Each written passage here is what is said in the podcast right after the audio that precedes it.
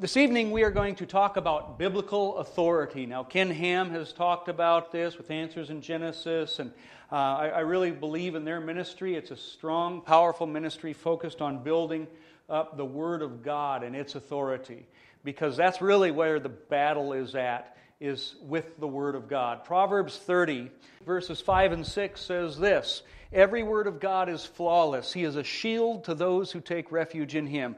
Do not add to his words, or he will rebuke you and prove you a liar. You know, when I was growing up, I used to think, don't add to his words. That means, well, you know, don't add Second Opinion chapter 3 in there, right? Don't add, you know, Revelation chapter 23.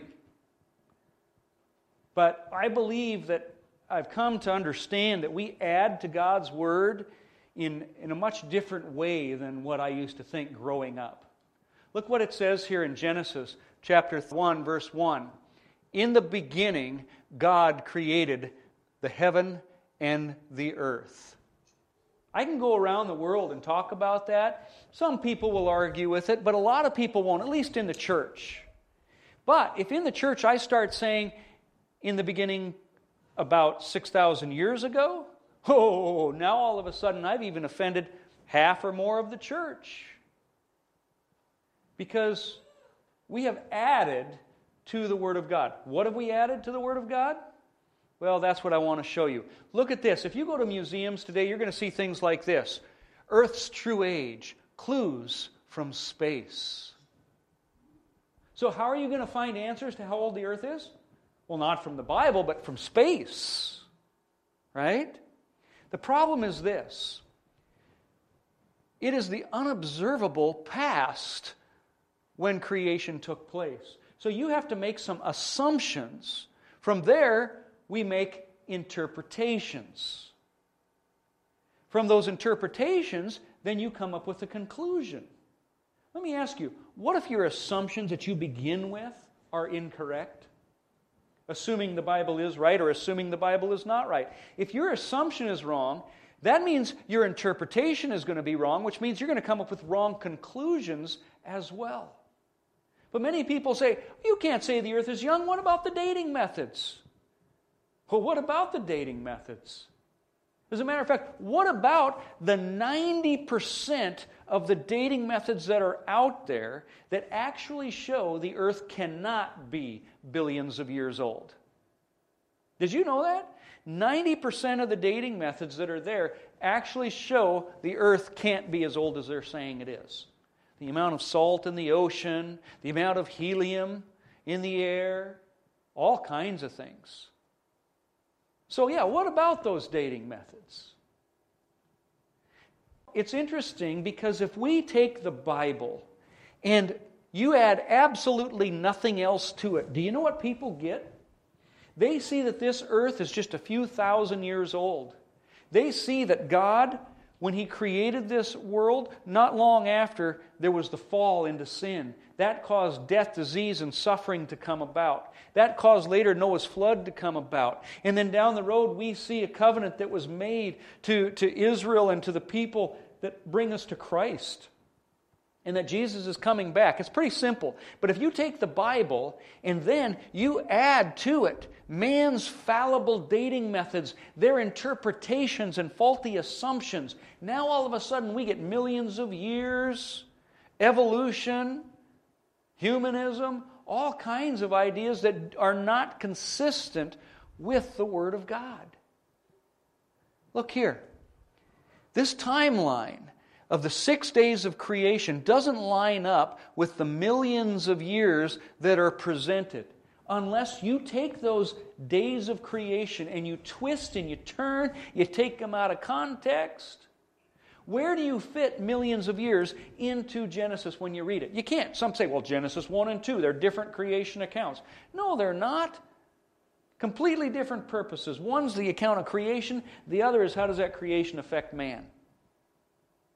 Well, each day of creation could be millions of years. No, they can't, because if you have the sun created on day four, and each day is a million years, what do you do with those plants a million years before that that were there living without photosynthesis? Doesn't work, among many other problems like that. You see, the only way you can get the millions of years is to twist and to turn, or as I said, take things out of context. They have things like the gap theory and so on. It's a gap because you see, there's a gap between Genesis 1 1 and Genesis 1 2. It's in your Bible in that little white space between the period and the next capital letter. Do not add to the Word of God, or He will rebuke you and prove you a liar. But that's what we do. We add. So, this gap theory that's there, the problem with that is how can the fall of Satan come when God, at the end of the sixth day, says it's very good? Satan, death, disease, that's not very good.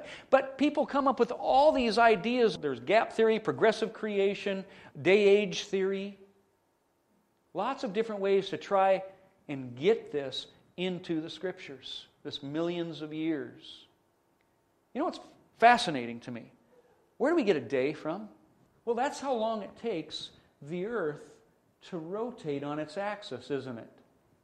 24 hour day. By the way, that means a day has to be a day back at the beginning of time, just as it is now, right? How about this? Where do we get a month from?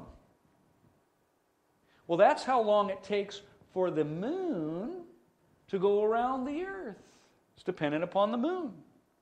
Notice as well, day one, the sun is not needed to get a day, is it? It's the earth that gives us a day, not the sun. How about a year? Where do we get a year from? Well, that's how long it takes for the earth to go around the sun. Okay, next one. A week. Where do we get a week from?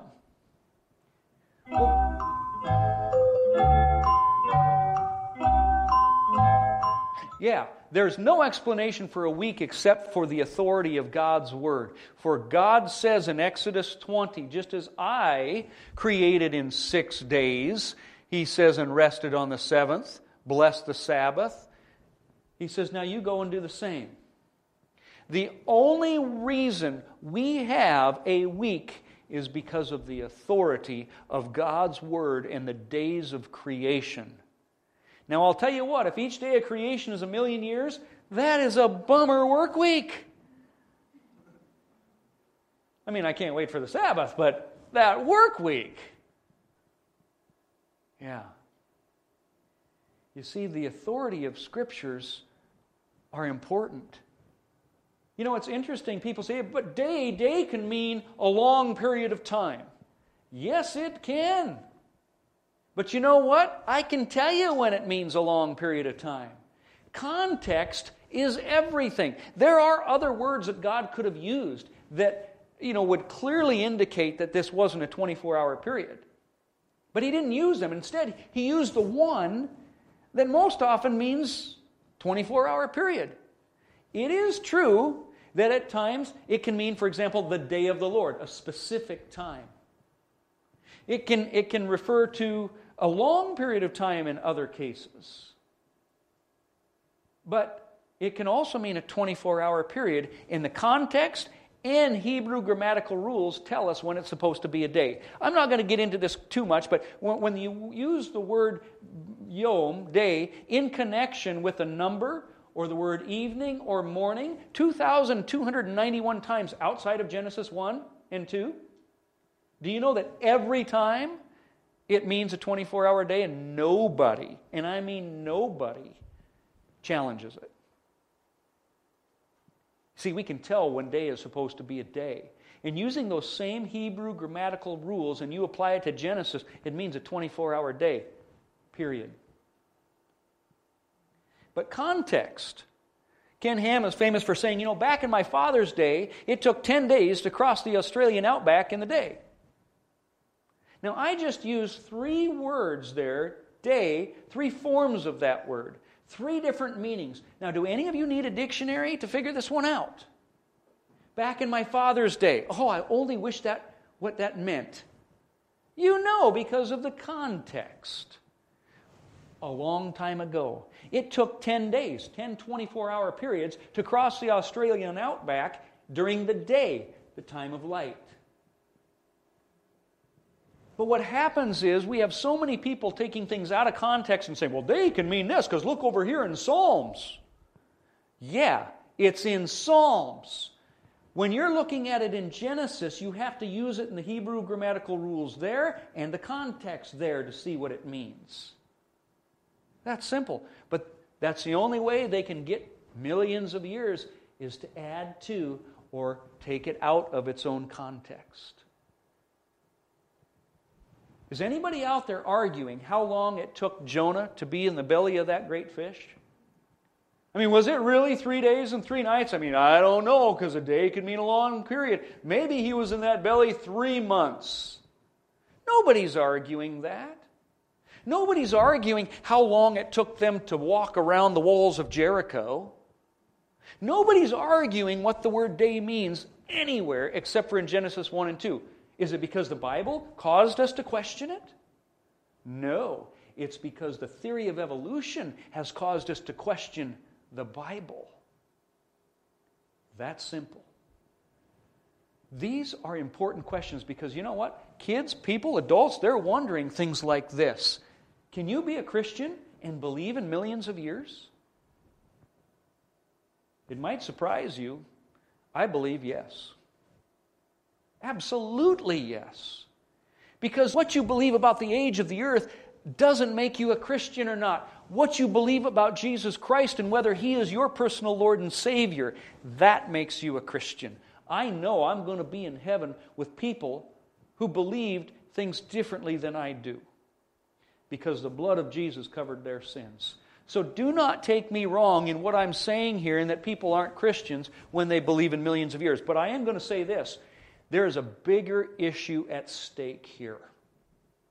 It is an important question.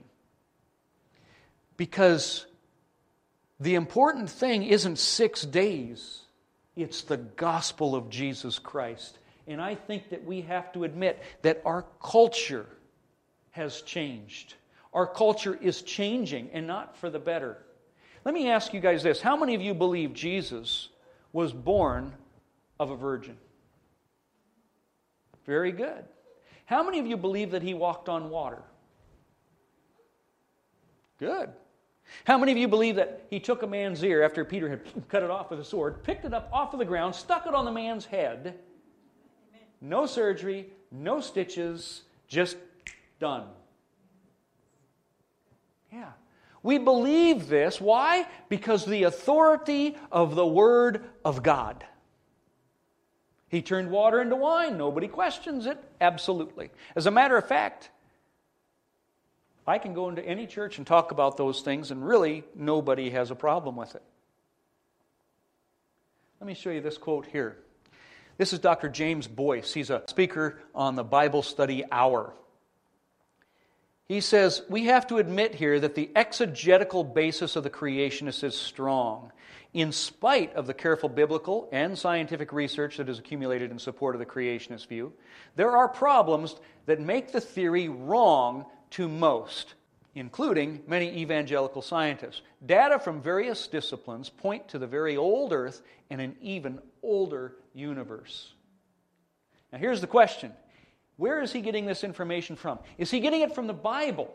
No, as a matter of fact, he says the exegetical case for the creationist is strong. If you just read from the Bible, I have to admit it's strong. But data from other sources is saying the earth is old.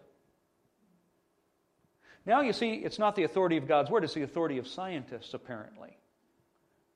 Their interpretations. Davis Young, professor at Calvin College, says science must be allowed to modify our exegesis of Scripture. This is a Christian man. We even see him going on. But it is to their credit that they viewed the growing body of extra biblical evidence devastatingly opposed to the traditional ideas of Noah's flood, not as a threat to faith, but as an occasion for reaching a better understanding of Genesis. What caused him to question the age of the earth? Extra biblical sources. Do not add to my word. It's not coming from the Bible, it's coming from somewhere else. These challenges to the authority of God's word and what he's saying, isn't it? Scripture Union, Salt Magazine, says this When was the universe made? The study of paleontology has rendered it virtually impossible for a serious scientist to make a case for a six day creation about 6,000 years ago. Expositor's Bible says if anyone is in search of accurate information regarding the age of the earth, he's referred to recent textbooks in astronomy, geology, paleontology. No one for a moment dreams of referring a serious student of these subjects to the Bible as a source of information. We're not getting the idea of millions of years from Scripture, people. You know, if you take the Word of God and you stick it next to something like the dating methods as an example, not the method itself, but the interpretations of them, really, and they don't agree, which one must be wrong? Because they, can't, they both can't be right. Clearly, the interpretations of science are giving us one idea, and the Bible is giving us another. Well, isn't it something when they don't agree which one normally gets rearranged and reinterpreted? It isn't the methods and saying, wow, we must be doing something wrong. It is, well, God must be wrong. The Bible's not right. He's tricking us. When those two things don't agree, it's the Bible that gets cut up, rearranged, and reinterpreted and modified. Yet, if I go to a church and I say, God created this world in six 24 hour days just a few thousand years ago, you know what? The church, they're in, oh, no, no, no, no, the earth. You know, scientists say, you know, evolution, dating methods, all of these things. Right? But if I go to those same churches and I say, you know what? Jesus was not born of a Virgin Mary. Oh, yes, he was. He did not walk on water. He didn't turn water into wine, and he certainly didn't raise the dead or heal a man's ear. Yes, he did. How can you say that? Because do you know that that is scientifically impossible? Why is it that Christians today somehow are saying, well, yeah, I can believe, I can believe that when it comes to millions of years and allow science to interpret Scripture? But when it comes to the New Testament, science doesn't interpret that. What is God? A God of the, the Old Testament can't do miracles, but the God of the New Testament can? Doesn't make sense, does it? It's the same hermeneutics. Same thing. Hermeneutics is simply the way we study and interpret Scripture. We must be consistent. And again, I'm not against science, I love science. I'm just against evolution and the false interpretations of science, false interpretations of that data. We, there's something called eisegesis and exegesis. Eisegesis is simply reading into and so when it says that God made in six 24 hour days, we read into the text our culture, our presuppositions, our beliefs. That's how you do it. But exegesis is different. Exegesis is saying we let Scripture speak for itself, and Scripture interprets Scripture. So when that word day is used, how is it used in other parts of the Bible? How is it used in conjunction with the grammatical rules? How is it used in the context of this verse? How is this verse in connection with this paragraph and this chapter, this book? Because our thinking in every area must be standing on the authority of the Word of God.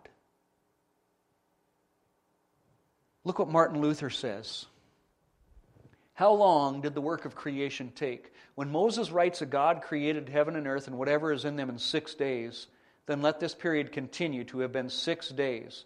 Don't venture to devise any comment according to which six days were one day.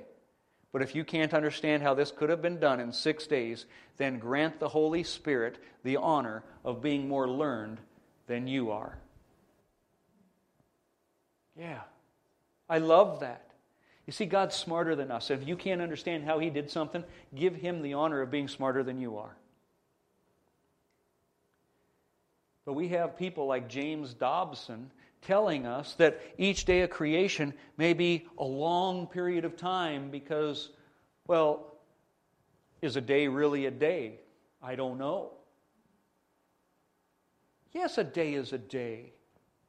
The Bible tells me what it is evening and morning.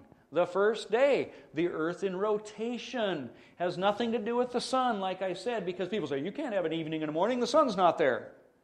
Don't need it. I just need a light source like Jesus, the light of the world. Just like in the book of Revelation, there is no sun because the Lamb gives us light. Evening and morning. But here we see Martin Luther continuing You are to deal with Scripture in such a way that you bear in mind that God Himself says what is written. But since God is speaking, it is not fitting for you wantingly to turn His word in the direction you wish it to go.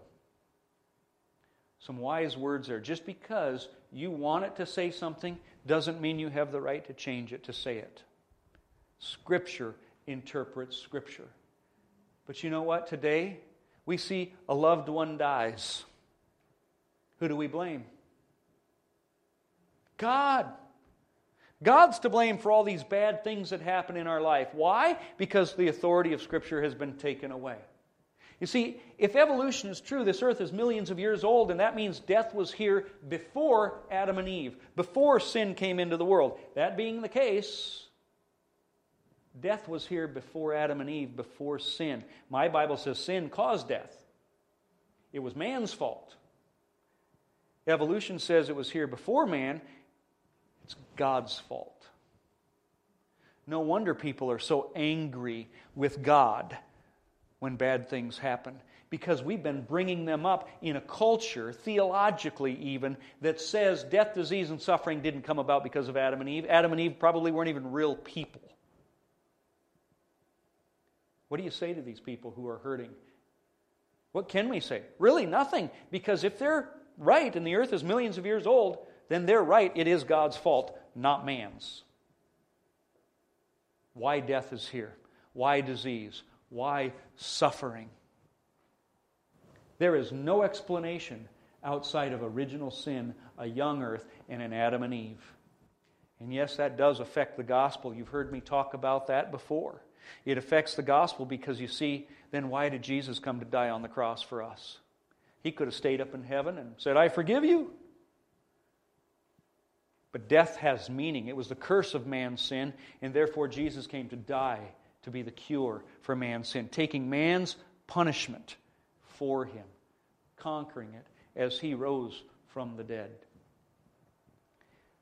There's a six day creation, or there's millions of years. The six day creation is based upon the authority of God's Word. Millions of years, it's not based upon the authority of God's Word, that's based upon man's authority. I'm going to show you a video here in a little bit of this serial killer. Do you remember this guy here? His name was Jeffrey Dahmer. He was a serial killer who cannibalized his victims. When they caught him, he had human skins and humans in his freezer, human skin lampshades and things like that. I mean, we're talking this guy, evil. Outright evil. But you know what? I believe that I'm going to be in heaven someday with Jeffrey Dahmer. Why? because of what his confession was in prison. Look what he says here uh, in a Dateline NBC interview. He said, If a person doesn't think there's a God to be accountable to, then what's the point of trying to modify your behavior to keep it within acceptable ranges? That's how I thought, anyway. I always believed the theory of evolution is truth. We all just came from the slime. When we, when we died, you know, that was it. There's nothing. In a Newsweek article as well, he described the reason he behaved the way he did is because evolution, again, no accountability. He's just an animal. Why not behave as an animal? But after he got caught, because of the message of creation and the authority of God's word, he realized he's going to be held accountable for his sins. He confessed his sins, and he confessed Jesus Christ as his Lord and Savior. I'm going to be in heaven with Jeffrey Dahmer, that evil serial killer. You know, some people think about that and they go, ugh. I think about that and I go, praise God. Because if he can get in, I ought to be able to get in. Now, by the way, that's a heresy right there. But that's what people think. Because you see, that's a works based righteousness. If I'm better than Jeffrey Dahmer, I should be able to go. No! You and I are no better than Jeffrey Dahmer. I'm a lying, thieving, murderous adulterer at heart. The Ten Commandments show me that. I'm no better, but I have the same Jesus. And that Jesus died on a cross, paying my penalty with his meaningful death on the cross, so I can boldly, confidently profess that I'm going to be in heaven with Jesus and Jeffrey Dahmer. That's what creation means. You see, there's something bigger at stake. Here, watch this interview with Jeffrey Dahmer and see what he says, and, and his father is here with him. I feel it's uh, wrong for people who commit crimes to try to shift the blame onto somebody else, onto their parents or onto their their upbringing or, cir- or living circumstances. I I think that's just a, a cop out, and uh, my parents, my relatives had no knowledge of what I was doing. They're absolutely not responsible for any of it in any way. And uh, I take full responsibility. But you, under, but you understand that what you did would lead your father to ask himself all kinds of questions. That's true. Where, where I did I go that. wrong? Was there something I could have said or done to have prevented this? Right. Did I, in some way, create or contribute to the terrible acts my son committed. I understand that. I, I just get uh, angry with other people who who think that uh, they have a right to uh, to somehow try to blame my parents for what happened. That's not right at all. No one has the right to do that because they're totally innocent. They had no knowledge of it, and uh, that angers me. But parents just naturally, I mean, any parent that really cares, they just first of all say, I, gee, I feel guilty. You know, I, there's just feelings of guilt. What happened? What did I do? What could I have done? So that's a normal parental reaction.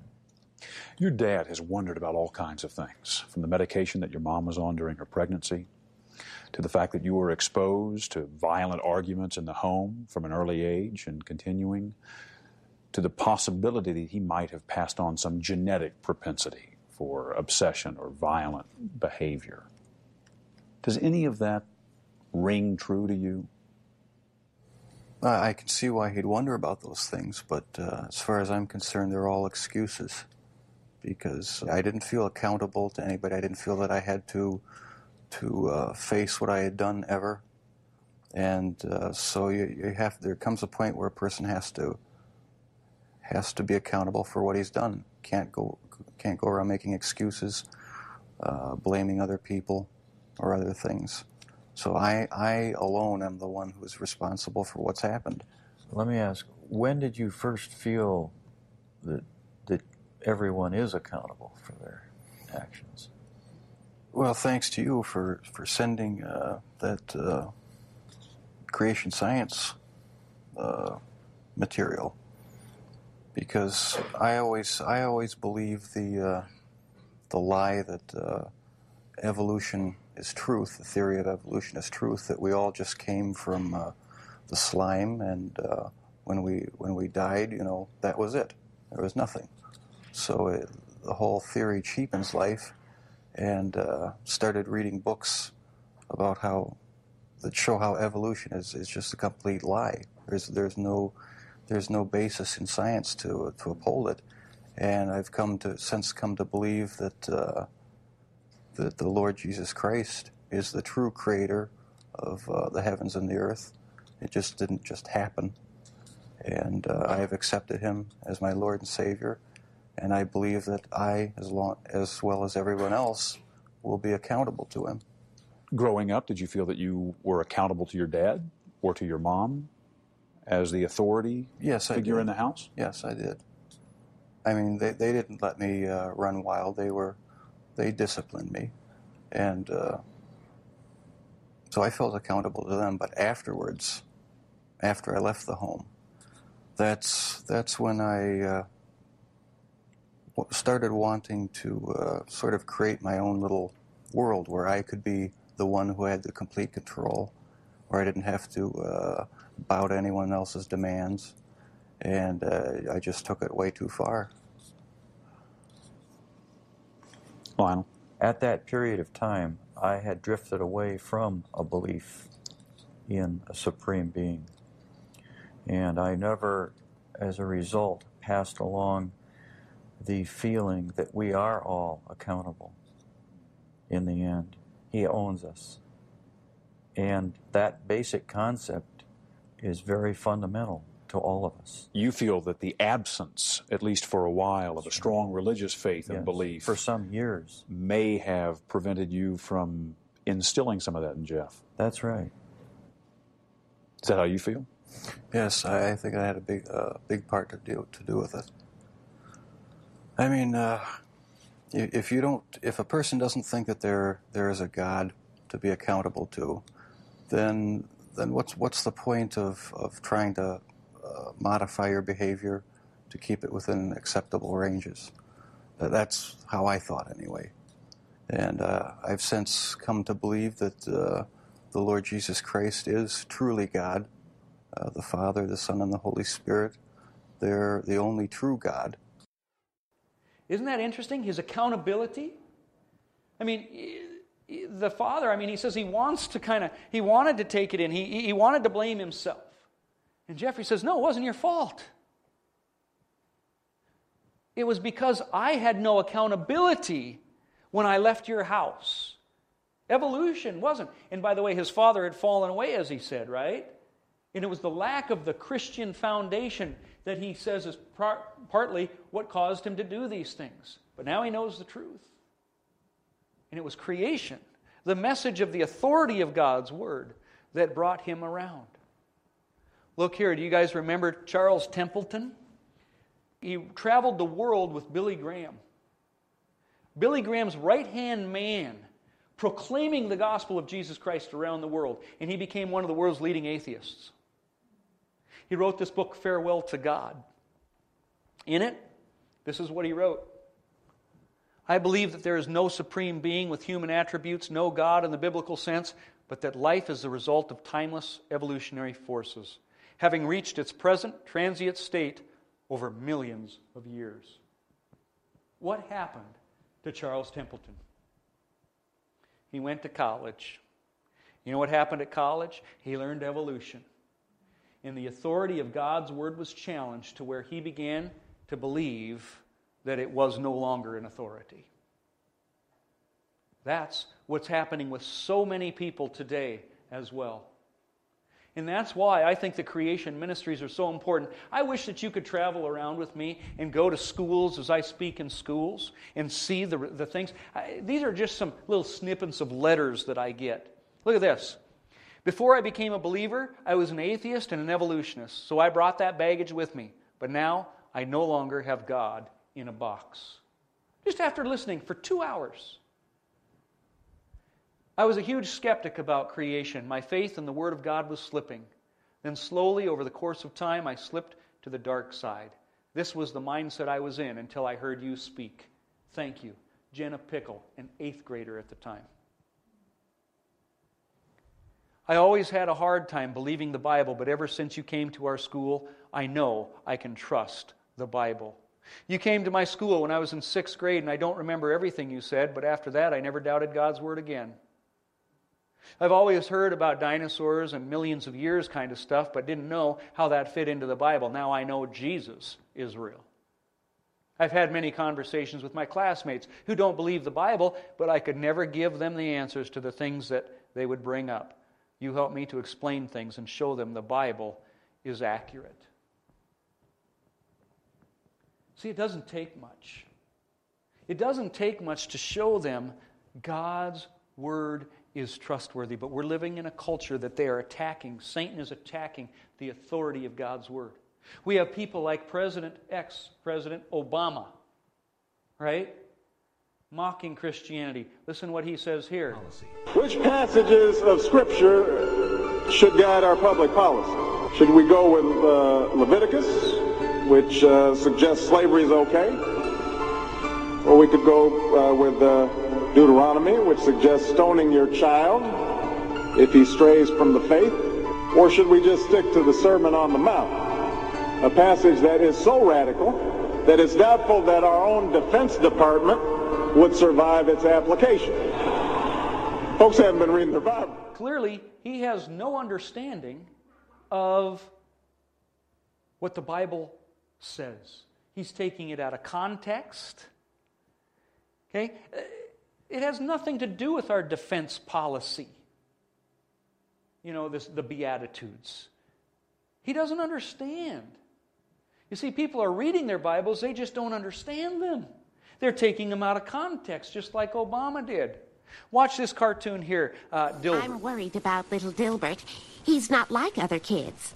What do you mean? Yesterday, I left him alone for a minute, and he disassembled the TV, our clock, and the stereo. That's perfectly normal. Kids take things apart. Oh, the part that worries me is he used the components to build a ham radio set. Oh dear. Is that bad? Normally I'd want to run an EEG on him, but the machine isn't working. It's worse than I feared. What is it? I'm afraid your son has the knack. The knack? The knack.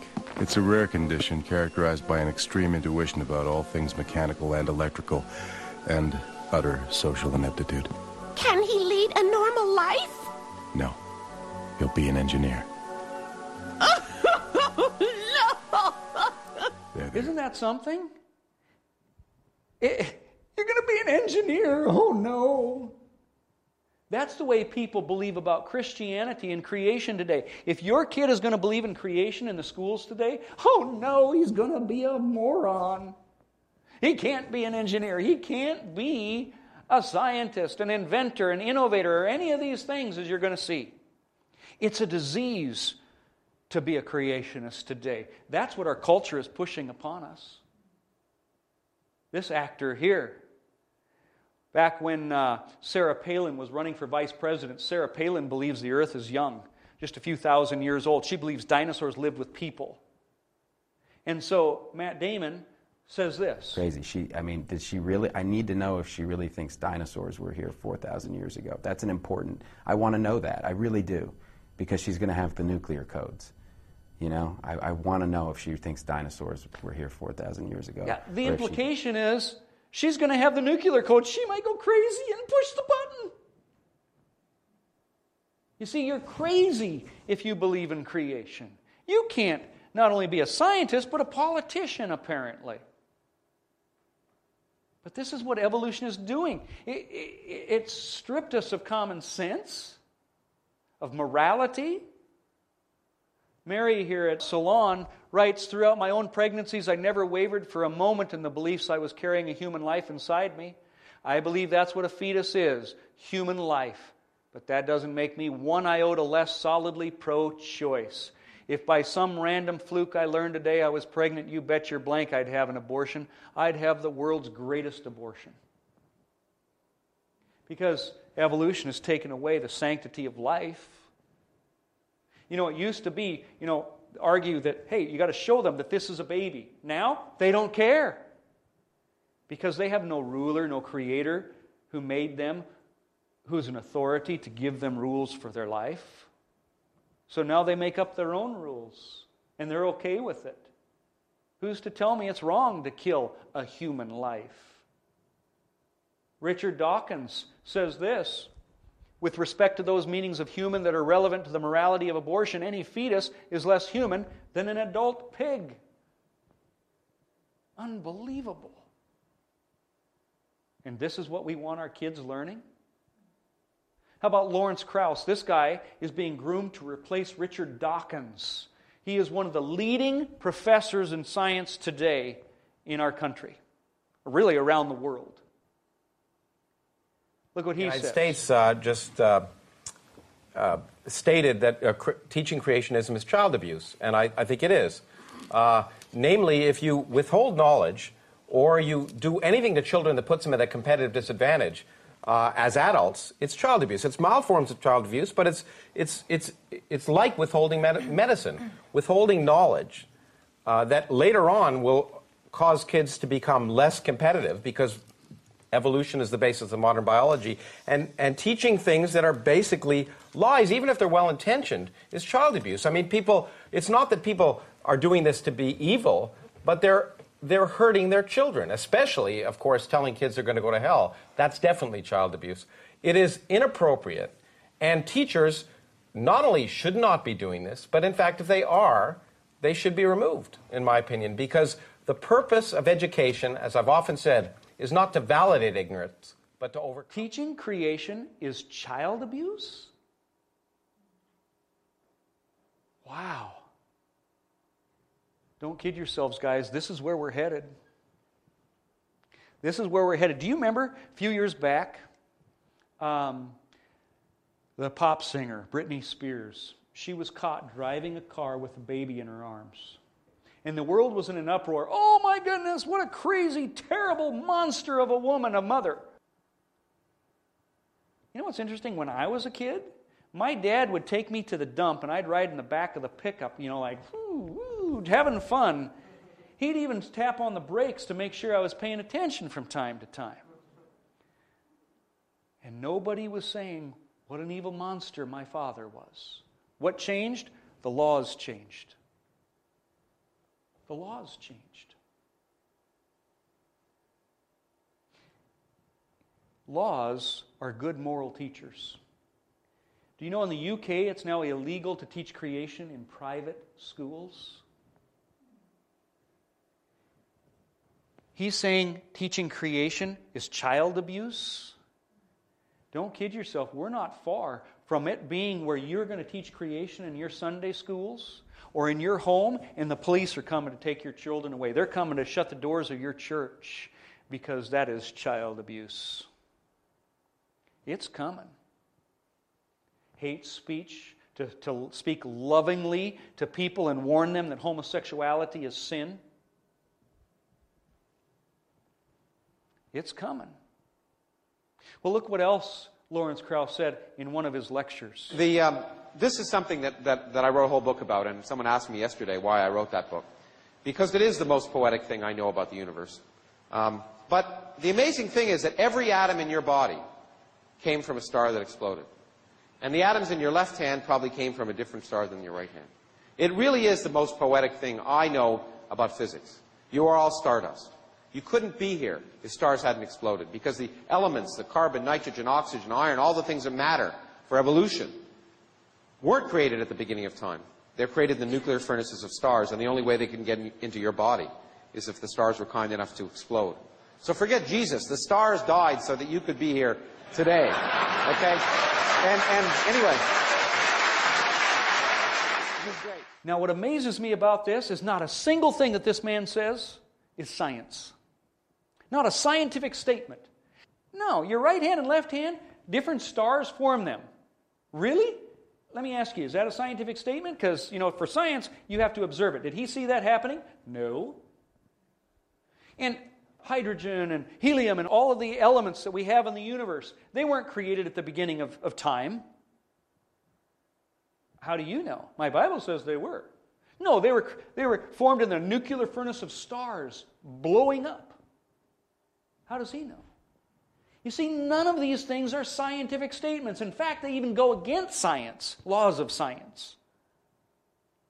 Doesn't make any sense. But he's applauded, especially with that last statement forget Jesus, the stars died for you. So that you could be here today. That sounds like a religious statement to me, not a scientific one. And yet, he can get away with it. He's proud of that statement, isn't he? Yeah. Our textbooks say the Earth began to form about 4.6 billion years ago, grew by colliding with space debris. That's how these stars come together. Gases gather together over and over, and they get compressed. Gases resist compression, so they expand, not get compressed together. So they say, well, explosions cause it to happen. You know what explodes? Stars explode to compress gases together to make stars. Did you catch that? Stars make stars. Where'd the first star come from? That's not science. It, it's not even common sense. The Big Bang, it's a big dud when you apply these principles.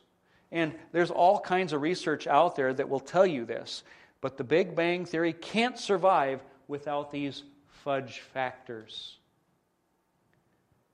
This is what people like Lawrence Krauss are using as their so called evidence to say you creationists are crazy. Fudge factors, going against scientific laws. It says today virtually all financial and experimental resources in cosmology are devoted to Big Bang studies. Funding comes only from a few sources, and the peer reviewed committees that control them are dominated by supporters of the Big Bang. As a result, the dominance of the Big Bang within the field has become self sustaining in respective of the scientific validity of the theory. Our science today and what, what Lawrence Krauss is believing in is all this dark matter and dark energy, all of which really have not been seen. Okay, it's all theoretical and how it all works and whatnot. We have 4% that's normal matter. Can we observe this? Are we making any assumptions here? Can we verify? No. We can't. We, we can theorize. It says here, you know, uh, we've got this other planet and whatnot that's supposed to be coming. Additional findings have astronomers throwing that logic out of the window, scratching their heads even more. They found that it's not alone. Apparently, Niku is part of the entire group of objects orbiting the sun in this inclination and in this direction. They're finding that it orbits uh, not in the, the plane of the equator like it should. How about Obama here when he says, We're no longer a Christian nation? We once were, we are no longer a Christian nation, at least not just. We are also a Jewish nation, and a Muslim nation, and a Buddhist nation, and a Hindu nation, and a nation of non believers. I agree with him. We're no longer a Christian nation because we've let the authority of God's word let it slide out the window. And now, even Christians that go to church, I'm not even sure they're Christians anymore because they don't even believe who Jesus is according to what the Word of God says. How much? You know, I've got some Catholic friends who say, well, Jesus is the right way for me to get to heaven, but not for everybody. Muslims can get there too. Is that the same Jesus of the Bible, or have you allowed people, culture, and the devil to redefine Jesus? Not just the word day, but Jesus, to the point to where he's no longer the God of the Bible? Pretty important.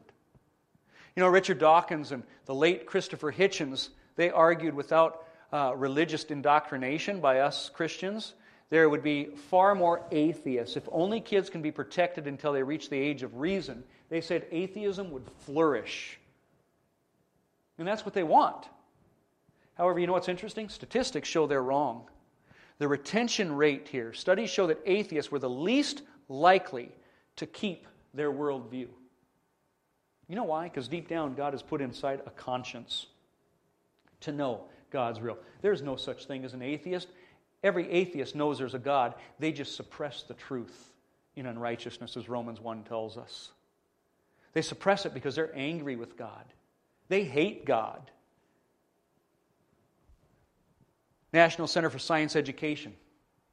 This is their mission statement on their website. Look what it says Keeping evolution and climate change in the science classroom and keeping creationism and climate change denial out the National Center for Science Education, the most important things that we can do to make sure in school is to make sure are, they're not creationists and they don't deny global warming.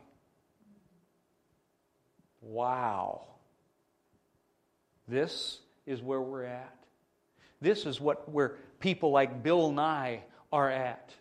He hates creation and creationists, frankly, God. Look what he said here. Back in 2012, I say to the grown ups if you want to deny evolution and live in your world that's completely inconsistent with everything we observe in the universe, that's fine. But don't make your kids do it because we need them. We need scientifically literate voters and taxpayers for the future. We need people that can, well, we need engineers that can build stuff, solve problems. Two things here. How many of you are Christians? Just out of curiosity. How many of you pay taxes? What? That's weird. I thought you were Christian. What? He's saying that apparently you can't be scientific, you can't be a voter or a taxpayer if you deny evolution. That doesn't even make sense. But the world applauds him for it. By the way, he was Humanist of the Year in 2010. Yeah. Look what he says. He continues. My concern is that we can't afford to raise a substantial fraction of the next generation of students who don't have the skills to think scientifically. We're at a crossroads in the history of the U.S. Without scientifically literate kids, we're going to fall behind other countries as inventors and innovators. We'll lose our edge. You see, your kids have a disease if they deny evolution and believe in creation. Oh, no, not an engineer. A disease. Yet it doesn't make sense. Here he is on Larry King. Watch what he says here on Larry King. Bill, those in the United States who publicly claim no religious affiliation have risen considerably over the last two decades. This recent shift, does it affect the interest in science? Well, if we go away from religion, do we go toward science? I think what happens when you go toward science, you go away from religion. Reli- people get a lot out of religion. They get community. That's what people want. And a feeling of something's coming. Uh, and it's very hard to accept for many of us that when you die, it's over. That's really hard for a lot of people. But with that said, uh, my concern has always been you can't use tax dollars intended for science education to teach something akin to the earth is 10,000 years old. And to, because that's just wrong. I mean, it's very much analogous to saying the earth is flat. I mean, that you can show the earth is not flat. You can show the earth is not 10,000 years old. That's it. We're not so teaching why do they continue to believe it? Uh, so apparently, people with these deeply held religious beliefs, they embrace that whole uh, literal interpretation of the Bible as written in English uh, as a worldview, and at the same time, they accept uh, aspirin, antibiotic drugs, airplanes, but they're able to hold these two worldviews. And this is a mystery. The Bible as history book. Bible is is full of history, but it's not a science It's text. not a science text. Yeah. It is, it, it is full of history. It is full of the history of humanity Yeah. and the evolution of culture, but it is not a scientific document. Okay, you move towards science, you move away from religion. Is that true or false? False. Romans 1 says that you move towards science, you should even see God more clearly. That you can see God's power, qualities, and nature through that which has been made so that you're without excuse to deny God. Now, I would agree with him had he said if you move towards evolution, you move away from religion, Christianity. And this, this comparison to this, this flat earth kind of thing that Christians, you know, used to believe. First of all, do you know that the flat earth idea, everybody thinks that Christopher, at the time of Christopher Columbus, people thought the earth was flat. No, they didn't. Go research that. You'll see that was an urban legend based on a fictional book that was used to attack Christianity and it stuck. We've always known the earth is round. The Bible's always said it. The Greeks always knew it. The statues and, and, and artwork show it. We've always known it. And this idea about medicine, I mean, I don't understand. I mean, how these creationists can accept things like medicine and airplanes. Huh? Well, he's trying to say you can't think scientifically. It's just amazing that you can believe in airplanes and practice science. Oh, by the way, this flat earth thing, too, you know, he's trying to mock that. But do you know that today the, the Flat Earth Society, there is one, and, and do you know that the president of it is an evolutionist? Mm hmm. Yeah. It is something else. This is scary. Let's just kind of put to test what Bill Nye is saying here that you can't think scientifically if you're a creationist. Do you know that almost every area, foundational area of science, has been started by Bible believing Christians? Yeah, look at this. All these names, I've highlighted some here with these red arrows, but uh, all of them. These are creationists.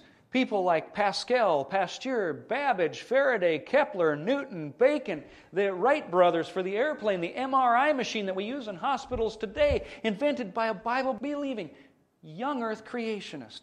The invisible radar for the stealth bomber, Bible believing young earth creationist. Wait a minute. You can't be an inventor or an innovator if you deny evolution. Well, apparently you can. And observation tells us Bill Nye is wrong.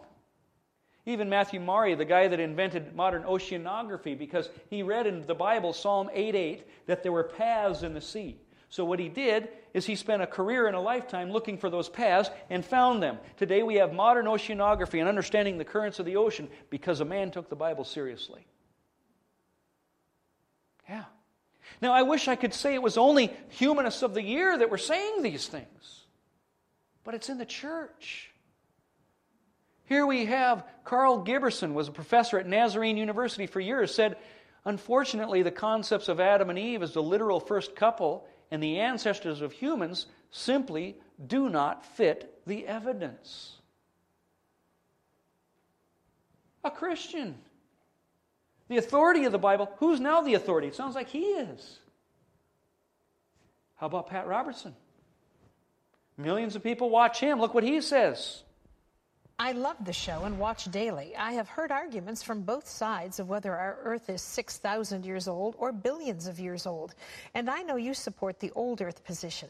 My question to you is how can we conceive that there were millions of years between Adam and Noah, and millions of years between Noah and Abraham, and more millions between Abraham and Moses and King David and Daniel and the Apostle Paul? And now, 2,000 years later, here we are. Please explain. Um, I think you're setting up a premise that's uh, inaccurate. Uh, I, I, appreciate the fact that you're you're trying to grapple with it. And this old Earth, new Earth. The, the truth is, uh, you have to be deaf, dumb, and blind to think that this Earth that we live in only has six thousand years of existence. It just doesn't. I'm sorry. Uh, you know, I've got some interest in oil, and you're you're now drilling in the Jurassic uh, uh, zone uh, 65 million years ago. When those dinosaurs were here, they were they were uh, rotting in the earth and making oil. And uh, there's no question about it. There's no question that there were dinosaurs, and no question that radiocarbon dating. There were 65 million. There's no question that some of the other things were much older than that, and we have so many geological records. Now, the question is if you look at a day, day one, day two, day three, what is a day? Well, a day is how long it takes the Earth to revolve on its axis. But what about a solar day? Well, that would be how long it would take the sun to uh, travel around uh, the galaxy we're in. Well, what about a uh, galactic day? That could be how long it takes a galaxy to traverse the universe. And so now you're talking about billions of years. You don't know how long it is. So day one, day two, and day three, uh, it's all accommodated if you look at it that way. But the idea is that you first have Adam and then you've got a billion years and then you get Noah or something. That's nonsense. I, I think what we're looking at is that there was a point of time after the earth was created, after these things were done, after the universe was formed, after the uh, asteroid hit the earth and wiped out the dinosaurs, after all that, there was a point of time that there's a particular human being that God touched and that was the human that started the race that we are now part of. And I think prior to that, who knows what was here. Uh, but I, I, we haven't worked all the wrinkles out, but I think to deny the clear record that's there before us makes us look silly. And you got the old earth, new earth. There's no way that all this that you have here took place in 6,000 years. It just couldn't have been done. Couldn't possibly have been done. You've got to be deaf, dumb, and blind to believe this earth is young? To believe your Bible literally? Isn't that something? And this idea about a galactic year, I mean, what's a day? We really don't know what a day is. Yeah, we do. The Bible tells me what it is. Science tells me what it is. In the context. But again, he's trying to say we really don't know what a day is. A day could be a long period of time. No, Exodus 20. You were I created in 6 days. You now do the same. Notice he didn't quote scripture once. And you know, this oil down in the Jurassic area, do you suppose maybe that's because of Noah's flood? If you use the Bible to understand that? Here we have another guy, a Christian, Calvin College professor of religion, Daniel Harlow. He says, Thus, Eden can't be a literal description of how things really were in the primal human past. He proposed that understanding of the fall may need to be, quote, reformulated and the church must be willing to, quote, decouple original sin from the notion that all humans descended from a single pair. In other words, Adam and Eve aren't real people. Original sin didn't happen, death was here before man. Another guy, Professor Tremper Longman, Biblical Studies at Westmont College. Listen to what he says. Read Genesis 1 and 2. My understanding of Genesis 1 and 2 is high style literary prose narrative leads me to conclude that it's not necessary that Adam be a historical individual for this text to be without error in what it intends to teach. Again, denying the authority of God's word and that Adam and Eve are real people. Another one. Peter Enns formerly with the BioLogos Foundation, denies Adam and Eve as real people. Who knows if it'll change in the years to come? I'm still thinking about it.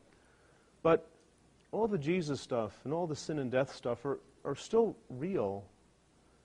Personally, I don't need a historical Adam to make all that happen. We have William Craig, uh, William Lane Craig, a professor here. Again, a big name in Christianity. Listen to this. Over 50% of evangelical pastors think that the world is less than 10,000 years old. Now, when you think about that, Kevin, that is just hugely embarrassing that over half of our ministers really believe that the universe is only around 10,000 years old. This is just scientifically, it's nonsense. And yet, this is the view that the majority of our pastors hold. It's, it's really quite shocking when you think about it. It's embarrassing to take the Bible as an authority? Here he is again on the Michael Coren show. The initial conditions of the Big Bang that cries out for some sort of explanation. How old is the world? Best estimates today are around 13.7 billion years or so. Now, this is good. You see, I, I, this is a position I can embrace because there are people who, who, will sit here and say, no, it's six and a half thousand years old. Um, that, that is not a tenable position? I don't think it's plausible. Uh, the, the arguments that I give are right in line with mainstream science. Uh, I'm not bucking up against mainstream science okay. in presenting these arguments. Rather, I'm going with the flow of what contemporary cosmology and astrophysics uh, supports. Now, is he getting this from the Bible? No, he's not getting this from the Bible. Do not add to my words, or he will, be, he will rebuke you and prove you a liar. Even people like John Piper. Listen to what John Piper says here. Day, And he's preparing the land.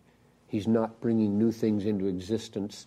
He's preparing the land and causing things to grow and separating out water and earth. And then when it's all set and prepared, he creates and puts man there. And so that, that has the advantage of saying that the earth is, billions of years old, if it wants to be, whatever science says it is, it is. What science says it is. Not what the Bible says it is, What science says it is, it is. Do not add to my words. You guys remember Chuck Colson? Or not Chuck Colson. Um, you guys remember uh, Andy Stanley? He's the son of Chuck Stanley. He's got a megachurch in Georgia. Listen to this. The foundation of our faith is not the Scripture. The foundation of our faith is not the infallibility of the Bible. The foundation of our faith is something that happened in history, and the issue is always who is Jesus? If we really believe that God is the creator of the universe, that all time, space, and matter, all time, space, and matter were created by God, and we take seriously what science has told us that it all began with a singularity. That's what it's referred to. Right before, there's not such thing as before the Big Bang because before is time and time began. So if we go to the singularity that was the Big Bang, that unfurled the universe, that continues to expand, religion and science conflict. At the end of the day, if you are an honest person, science must win. Here's the deal your Sunday school God probably could not be reconciled with science. I understand that. Your Sunday school God, the God that your church left you with as a child or even a middle school or a high school and it never went beyond that, that God probably cannot be reconciled with science. Jesus loves me, this I know, for the Bible tells me so, is problematic for adults. And here's why. Because the implication is the Bible is the reason we believe. The Bible is the reason we believe. Into college with a, the Bible says it, that settles it.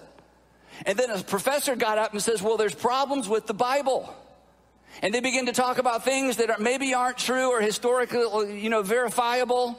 And your smart son or daughter that you spent thousands and thousands of dollars to get them educated come home and suddenly they're smarter than you. And they already thought they were smarter than you, but now they have a professor saying, hey, you really are smarter than your Sunday school teacher and your parents. If the Bible is the foundation of our faith, here's the problem it is all or nothing conversation. You know, somebody with all this information, you know, comes to the, to the Apostle Peter. Let's say the Apostle Peter and says, Peter, hey, before you get all geeked out on this following Jesus thing, do you realize there's no evidence for a worldwide flood? Hey, hey, Peter, before you get all crazy about the Jesus thing, do you know that there's no archaeological evidence for the Exodus? Hey, G- hey, Paul, before you get all go, and Peter, before you go crazy about the Jesus thing, you realize, okay, the earth is more than 6,000 years old, that whole genealogy in Genesis. Peter would have looked at you like, I'm not really sure what you're talking about, but, but I followed a man for three years who spoke like no other man spoke. He was arrested and crucified, and we thought, game over because he said too much to be a good teacher. He claimed too much about himself to be a good teacher. Game over. We're all in hiding. A bunch of women come babbling that the tomb is empty, the tomb is empty. I looked into an empty tomb, and do you know what I concluded? Somebody stole the body. And a few days later, I had breakfast with my risen friend on the beach. So I'm not sure about 6,000 year old earth. I'm not sure about archaeological evidence. I'm not sure about all that. The reason I'm following Jesus is because I saw him die and I saw him alive and I went into the streets of Jerusalem to say, God has done something among us. For the first 300 years, the debate centered on an event, not a book real, the evangelical pope, and you really had the authority to say this is how it's going to be uh, within be so American fun. evangelical Yeah, Christianity, uh, what would you do? I would ask preachers and pastors and student pastors in their communication to get the spotlight off the Bible and back on the resurrection. Isn't that something? The foundation of our faith is not the Bible. When the Bible and science disagree, we must side with science. Now, don't get me wrong. Again, I believe that this man is a Christian. I believe that his heart is in the right place. His whole point is we need to focus on the resurrection. That's what the disciples had was the resurrection. That's what convinced them. So we just need to forget about the authority of God's word, focus on the resurrection. Guys, where does the resurrection come from? The authority of God's word. Not to mention, what did Jesus say? If they hear not Moses, Genesis, and the prophets, neither will they be persuaded though one would rise from the dead. You, You're not going to believe in the resurrection if you can't believe Genesis. But again, the culture has caused him to want to abandon that because you see, the world is attacking the church on taking the Bible as authority. Therefore, let's basically, rather than defend the scriptures and its authority, let's compromise and say, okay, you can have that and let me just focus on something different. It doesn't work. Watch this one here Ben Carson and Bill O'Reilly. But the other thing is your faith. Now, are you really a creationist? Do you, uh, do you subscribe to Adam and Eve and the Garden of Eden and that's where we came from? Well, I certainly believe that God is our creator. And interestingly enough, if you look at our founding document, uh, the Declaration of Independence, it talks about certain inalienable rights given to us by our creator. Right. Well, So but, but that can we- be are- are we intelligent design, you know, and intelligent design leads to evolution. But there are some people, fundamentalist uh, religious people, who believe, look, Adam and Eve were there, and that's the way it says in Genesis, and that's that's what happened. Where are you on that? Well, I think people are, are certainly allowed their private beliefs. I know a lot of people say that I believe that the earth is 6,000 years old, and they have no basis for saying that. I don't know how old the earth is. It says in the beginning, God created the heaven and the earth, and then there's a period there. You don't know how much time elapsed. You don't know how much time elapsed. But Bill O'Reilly gets it. When he kind of skirted that issue to begin with, Bill O'Reilly's saying, No, I want to know, you know, Adam and Eve. Because you see, Adam and Eve, that's an important point. Because without Adam and Eve, there is no original sin. Bill O'Reilly, even, I think, gets it there. How about this? Here's a professor at a community college in Kansas. Uh, Again, now, this is amazing because this is what your children and grandchildren are, are being faced with here. This is sad. It will not be tolerated if you're gender inefficient. You've got to appreciate all genders. Got it? How many genders are there? Nope. At least four. I'm sure there are. There are males, females, bisexual. You can be both, or transgender. And no gender.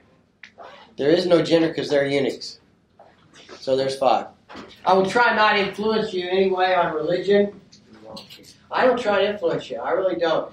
Uh, I have friends of mine who uh, are, are, are Muslim. My best friend's a Jew. So I've got to have that down. And then I, so I myself am a Christian. And I'm trying to become a better Christian every day. First thing I do before when I get out of bed is pray. That's the first thing I do. I ask for a blessing. And of course, sometimes it happens, sometimes it doesn't, but I'm going to take a chance on it not doing it. So, I mean, I'm a Christian, but that doesn't mean that I'm going to say that you're wrong. I, I do not believe in the theory of evolution. I am a creationist. See how long a day is to God? Mm. No, it doesn't, so don't, don't think it does. Don't put a time limit on God. He might still be creating. He probably is. It's up to him, isn't it? He's in charge. When we get there, the first thing I'm going to ask him, man, how long's your day? I am. I'm going to ask him that personally. Believe it or not, they think man probably started to evolve around 4 million BC. Now, for those of you who want to put a time limit on it, if you want to know how long the Bible actually covers in years, okay, it only covers 6,700 years. Okay, that's fact. From right there where the arrows say, approximately 2.5 million BCE to 8,000 BCE, which is a long time, it's called Paleolithic or Old Stone Age. Man used tools made of stone, is what Old Stone Age means. By mistake, he found out that when lightning struck a animal and cooked it, that it was better eating if you cooked the raw meat. Man, at one time had two stomachs to be able to, be able to, to digest his diet, which was at that time probably filled with all kinds of stuff you wouldn't eat. What is your other stomach? Your appendix. Doesn't do anything. It's your old stomach. It's shrunk down. There's no way that's an animal. It is an animal, but it's a human. Why? He's grasping the club, guys. Look. The mother's got the baby in her arms. They can't. the other animal kingdom members don't have arms to put their baby or their arm, arms around it. That's protective. There's two things that you, you see in that picture right there alone that prove that they are a different species already. Not apes. Yeah. Got a question for you. How many ribs you got? Who has more ribs, you or her? That's correct. Where's proof? Fact. See, I prove this stuff, don't I? I even prove it religiously. For those of you who are Bible thumpers, the Bible was written 300 years after the events, at least. It wasn't written during the time. I get a kick out of an old lady in church. What kind of Bible you use? I use the King James Version. I asked her why. Well, that's the Bible Jesus used. No, no, it wasn't. Jesus didn't use the Bible. It wasn't written yet because they didn't have the technology to write it like that. Mm-hmm. And it was passed down through the ages by mouth and eventually written down by people in, that were religious writers, there's no doubt. But your religious writers go against some of the things that some of us believe in. We just don't believe that. See, he's not going to tolerate if you don't tolerate these other genders, supposedly, these five genders, he says. But at the same time, I'm not going to force my opinion on any of you, but I'm not going to tolerate this. It Doesn't even make sense. But yet, who needs enemies when you've got friends like this? I'm a Christian. He prays, but I love that. I pray, you know, I'm just not going to take a chance that it doesn't work. Clearly, his understanding of Christianity isn't Christianity. Because the church has allowed the authority of Scripture to slip, so now Christianity is whatever you want it to be. Make up our own rules, because the Bible doesn't define those rules. Again, look at what Richard Dawkins said in The God Delusion. When one person suffers from a delusion, it's called insanity. When many people suffer from a delusion, it's called religion. If this book works as intended, religious readers who open it will be atheists by the time they put it down. There is a battle for your kids, there's a battle for your mind out there. Oh, Steven Weinberg, MIT, Harvard University of Texas, said, I personally feel the teaching of modern science is corrosive of religious belief, and I'm all for that. If scientists can destroy the influence of religion on young people, then I think it may be the most important contribution that we can make. They get it. They get that not science, evolution will destroy the faith of your children. They understand it. Here's Richard Rorty, Princeton, Stanford. He says parents who send their children to college should recognize that as professors, we're going to go right on trying to discredit you in the eyes of your children, trying to strip your fundamentalist religious community of dignity, trying to make your views seem silly rather than discussable. We arrange things so that students who enter as bigoted, homophobic, religious fundamentalists will leave college with views more like our own. Students are fortunate to find themselves under the control of people like me and to have escaped the grip of their frightening, vicious, dangerous parents. They get it. They know that they just need to get our kids in school. And they can just trample on their faith. Kenneth Miller here says a presumption of atheism or agnosticism is universal in academic life. The conventions of academic life almost universally revolve around the assumptions that religious belief is something that people grow out of as they become educated. Again, it's a disease. Bill Nye, you can't be an inventor, an innovator, think scientifically, a voter or a taxpayer. I love what Dinesh D'Souza says. He says, Children spend the majority of their waking hours in school. Parents invest a good portion of their life savings in college education and entrust their offspring to people who are supposed to educate them. Isn't it wonderful that educators have figured out a way to make parents the instruments of their own undoing? Isn't it brilliant that they have persuaded Christian moms and dads to finance the destruction of their own beliefs and values? Who said atheists aren't clever? Isn't that something we do so much to protect our kids, and then we pay to have their faith destroyed? I think we need to start thinking consistently and logically as well sometimes. University of North Carolina, James Tabor, he was the chairman of religious studies, maintains that Jesus is neither the son of God nor the son of Joseph, but most likely the child of a Roman soldier. We've got this feminist, an Islamic feminist, declaring that yes, Islam is the ideal, just society. Islamic feminists confront any who threaten their Islamic or local community, whether they be organizations or individual men or Christian, Jewish, or secular women. How come all the other religions are accepted except for Christianity? Islam, yeah, we're going to kill you to make you believe what we believe. Christianity, we love you, yet you're evil. Because we say we love you enough to tell you when you're going, you know, doing something wrong. Statistics show since 1969, 1,500 churches have closed their doors in the UK.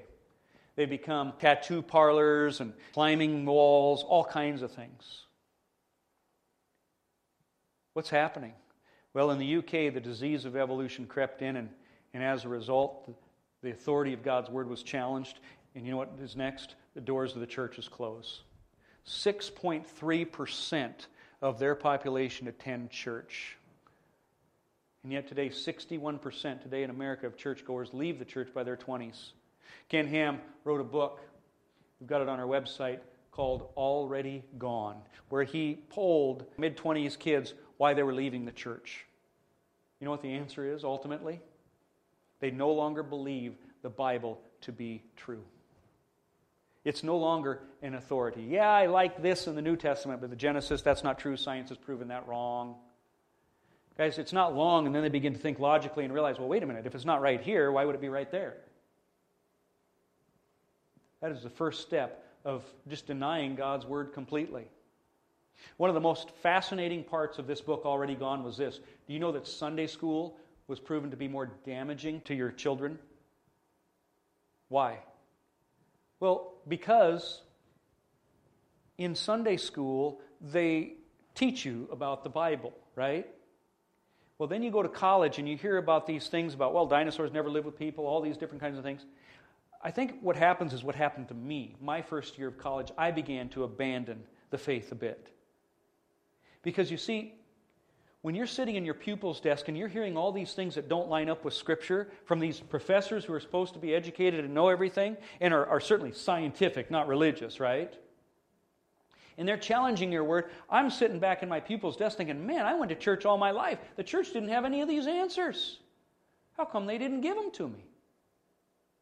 But the person who didn't go to Sunday school, they're sitting back in their pupil's desk thinking, man, I should have gone to church and gotten the answers to these questions. So they hold out a little bit longer. But across the board, whether it was premarital sex or homosexuality or going to church, if they did not go to Sunday school, they were thought more conservatively and biblically accurate than those that went to Sunday school.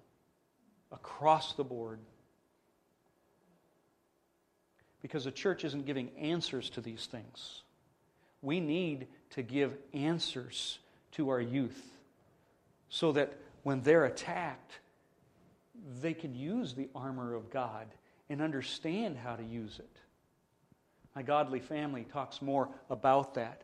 This is 2012. The Protestant population has declined from 53% of the U.S. population in 2007 to 48% in 2012. Isn't that something? The General Social Survey conducted by the University of Chicago also showed a downward trend in American Protestantism. According to Pew, Protestants are still the largest religious group in the U.S., but what happens when this changes? It's changing fast, isn't it? Very fast. I don't know what it is now in 2017, 2018. What's it going to be in 2025? Will there be any left? Are we going to be like the UK where 6.3% go to church? Here we see do you believe evolution is the origin of human beings? Those that went to Sunday school, 24.6% agreed. Those that did not go to Sunday school, 18.5%. Is premarital sex okay? 59% versus 53%. Good people don't need to go to church. 39% of the Sunday schooler agreed, only 28% of non Sunday school goers. Church, is it irrelevant? Sunday school goers, 46% thought so, or only 39% that didn't go to Sunday school.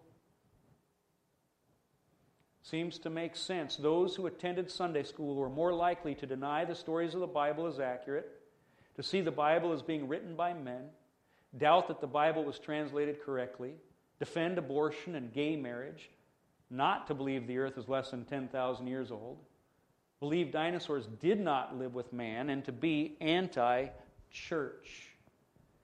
Now, it's not because these people went to churches that were teaching liberal theology, because 9 out of 10 said they were taught the Bible was true and accurate. 1 out of 10 were told that they could believe in Darwinian evolution, so hardly any of them. A quarter were told they could believe in millions of years. 80% said their pastor said that God created the earth in six 24 hour days. So the doctrine was good, but apparently they didn't get answers. Kids have questions. Why is there death, disease, and suffering? Why can't homosexuals get married? I mean, they're just in love. Isn't it better to get divorced than to be unhappy? How can the earth be young if it looks so old? Why is Jesus the only way? Because this guy is so nice. Why do dinosaurs have nothing to do with the church? These are questions everybody's wondering, even adults, and yet the church doesn't answer them. It's time we do to put the meat back in the Word of God. Let me show you this as just kind of an illustration. This used to be my Bible when I was a kid. Nothing in it. That's as far as I was concerned. I didn't care to read it. You could just sit on the shelf and collect dust. As a matter of fact, it's even been said that all the Christians in the world at one time would pick up their Bibles and open them up. We'd all die of a dust storm. Nothing in it. But then I went to church and Sunday school, and I learned about Daniel in the lion's den, Noah in the ark, Oh, those were great stories. I loved those stories. Now, all of a sudden, God's Word became a book that was filled with, well, neat stories. That's it, just neat stories. But you know something? It wasn't until I got answers to questions like these that all of a sudden I could see wow, the Bible does have answers. The Bible does fit with reality, the real world around me. That now all of a sudden God's Word became a book that was filled with color had meaning and purpose. And I hope that that's what's happening with you guys today is that you're realizing that God's Word is a book filled with color and meaning, and it's beautiful. It's beautiful when you understand it in context. It's beautiful when you see what God intended it to be and that there are answers for life in this book. But the church needs to start giving those answers. We have to ask are we teaching what the Bible says, but not why we're to believe it? Are kids getting the message that the facts are irrelevant? That the, the Bible is just this book of religious ideas, but if you want scientific answers, you're going to get that from the schools, from the media, from the ungodly foundations and philosophies. We got to stop just thinking that the Bible is just about salvation. It's a book of life. It's a book about everything. It's an authority, not just on salvation, it's an authority on biology, on geology, on astronomy, chemistry, everything. It's the authority for all of it. Have we made man the authority of God's Word? Have we let science interpret the Scripture? By the way, music isn't the answer either. So many people think, oh, you know, our church is dying. I just don't get it. We need a better youth pastor. We need somebody who can really bring in the kids and rock and roll with them.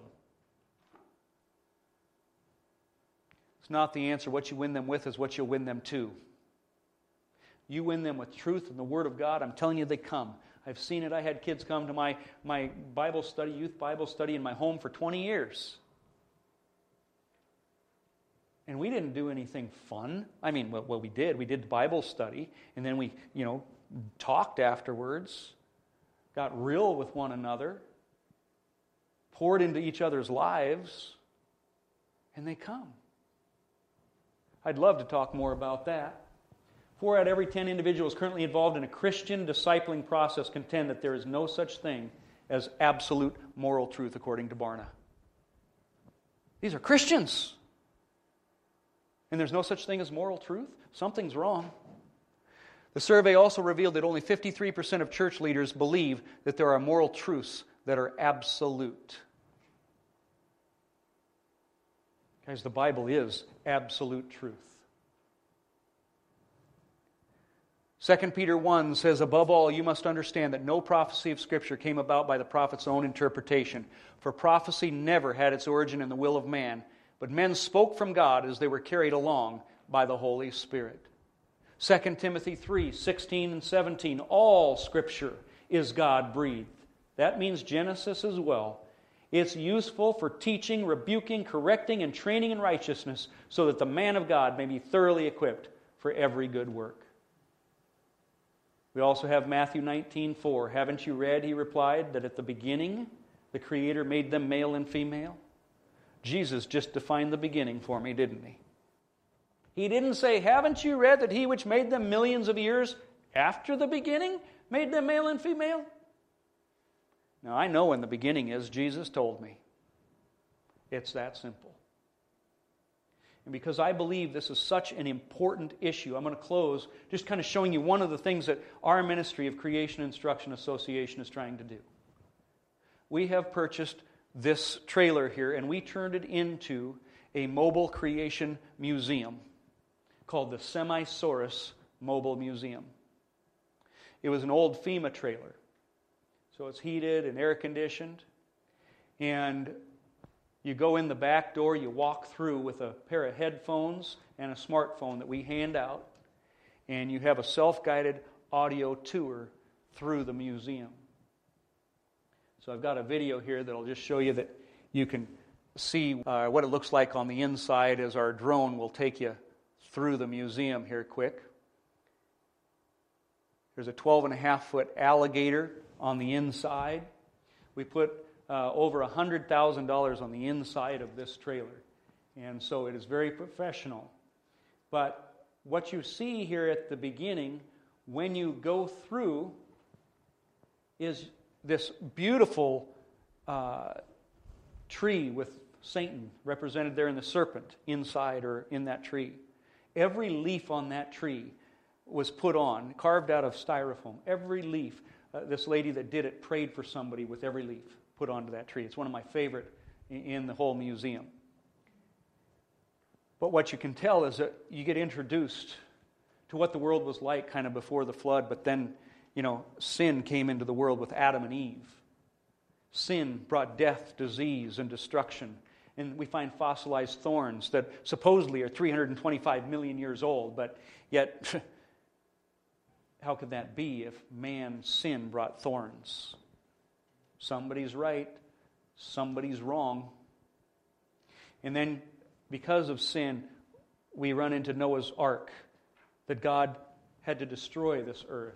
But there were righteous people, and foreshadowing the cross, that there was a door that you could come through to be saved. Like John tells us, Jesus is the door. And then that flood causes the ice age as you jump across to the other side of the room. And there you see that it was Noah's flood that caused the ice age. And we talk about other facts about fossils, and uh, there's a couple of TV screens there that will also go through some things as far as how fossils form, how could so many animals fit on Noah's ark, uh, what's a kind, and you know some of the scientific answers as well. And then in front of that, there's this touch screen where you get to see evidence that dinosaurs lived with people just before you go into the second room. And just off to your right, there's an animatronic dinosaur that squeaks and squeals at you and uh, kind of scares a lot of people because they're not expecting it. It's motion sensor. You turn around and you get to see actually birds in that dinosaur cave with the dinosaur because you see, we find that in the fossil record. They just don't like to show it to you in the museums because they're not supposed to be together, but they're all over in the fossil record that way. And then in this whole second room, it's just evidence showing man lived with dinosaurs from around the world from all different centuries. And then behind you is the alligator, this 12 and a half foot alligator, and uh, large and small bones of an apatosaurus and whatnot. But the main gospel part being in the second room, We saw death came about in the first room. What death, you know, why it came about because of man's sin. In the second room, then you get to see then why did Jesus die on the cross? What did his death mean? That if there was death before man, then Jesus' death couldn't mean anything. And so we give a strong gospel in that second room. And in the third room, you see living fossils, you see some biblical artifacts, uh, biblical coins, Egyptian artifacts, and this big eight foot long video wall, which basically gives a gospel, a Ray Comfort style of gospel using the Ten Commandments and a final call to say, You've seen in this museum, science is not at odds with Christianity and the Bible. Do you want new life? Do you want freedom? It's yours. And there's a TV as well that you stand in front of. You become a dinosaur. Whatever you do, the dinosaur does. And you get the dinosaur to touch these different pictures. And when he does, it changes the teaching about caveman or, or the overpopulation myth or things like that. There's a screen that just goes over scientific evidences of a young Earth and much more. People can spend over two hours in the museum. The audio program takes about 25 minutes. But uh, we also have uh, as a draw card at certain occasions. We use this dinosaur here as well. Very realistic looking, and as you can see, it's quite a draw card. Basically, you get inside of it, and you've got controls that walk around with it so the eyes blink, the mouth opens and closes. And at the state fair, we had people following us all over. Matter of fact, our first year open, we put 15,000 people through this museum, uh, and that was not getting it out as much as we'd like. I just don't have time to, to, to do so. So uh, I just ask that you pray for us because it is an important issue. Our kids need to know that there are answers. Our kids need to know that the Bible is an authority. And you see, science or interpretations of science cannot interpret the Bible. The Bible interprets the Bible. Scripture interprets Scripture. It's that simple. This isn't rocket science, folks. And the reason science can't interpret Scripture is because science is always interpreted by your worldview. Every piece of scientific data ever found has to be interpreted by a worldview. You can have a Christian one, or you can have a non Christian one. You choose. But clearly, Christianity and the authority of God's Word is under attack. Are you going to stand firm and say, As for me and my house, we will follow the Lord? Let's close in prayer. Heavenly Father, thank you for your word.